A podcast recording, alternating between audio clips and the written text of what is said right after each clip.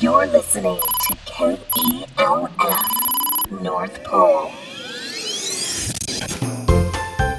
Welcome to Millennial Santa, broadcasting from KELF, the North Pole's radio station.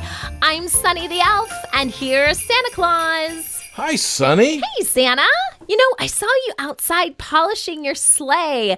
Don't the elves usually help you with that? Oh, yes, they do, but I like to get out there every so often and personally wax it myself. Gives me a little exercise. Also, I think it makes my sleigh go a little faster. Oh, that reminds me of a message we got from Nico. Nico asks, My friends and I went sledding the other day and we were going super fast down the hills. How fast is your sleigh, Santa? Nico, you know, that question has been asked by a lot of people, and there have been many scientists and mathematicians that have tried to figure that out. You know, they estimate how fast I go, but, uh, you know, they say that in order to deliver all the presents within the 37 hours that I have to do it, that my sleigh has to be traveling at 650 miles per second. That is 3,000 times the speed of sound. And that's probably faster than any man made device on Earth. Plus, the fact is, is, I know, and they tell me the same thing, that my reindeer can only run about 15 miles an hour. They may be smart, all these scientists and mathematicians, but what they fail to realize is that it's not the speed that allows me to make my rounds, but the gravitational wave effect. That moves faster than light. And also, I used a little bit of the space time continuum.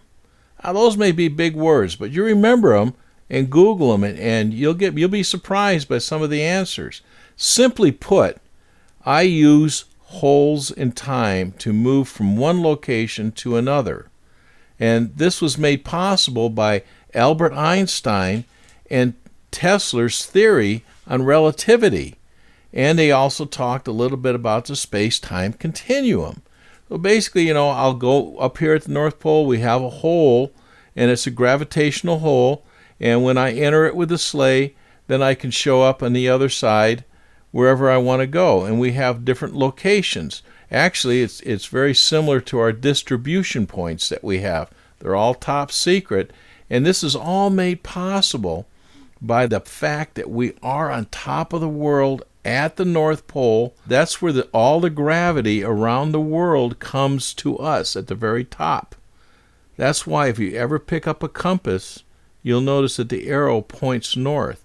That's because that's the strongest gravitational area. So that's where our gravitational hole is, right up there on top. I know this is really confusing. I don't know how young you are, but uh, Google it. It's kind of funny. I we get a laugh every so often when I when I hear the scientists say, "Well, it's not possible for Santa to do that because he's got to be traveling this fast." And I go, "Man, I can't go that fast, and the reindeer definitely can't go that fast." So I hope that kind of answers your question. You may have to do some more research, Nico, but uh, that's basically how it happens. Thanks for calling. Thank you, Nico. If you have a question for Santa or you just want to say hi, we would love to hear from you. You can send us a voicemail or text us here at the radio station.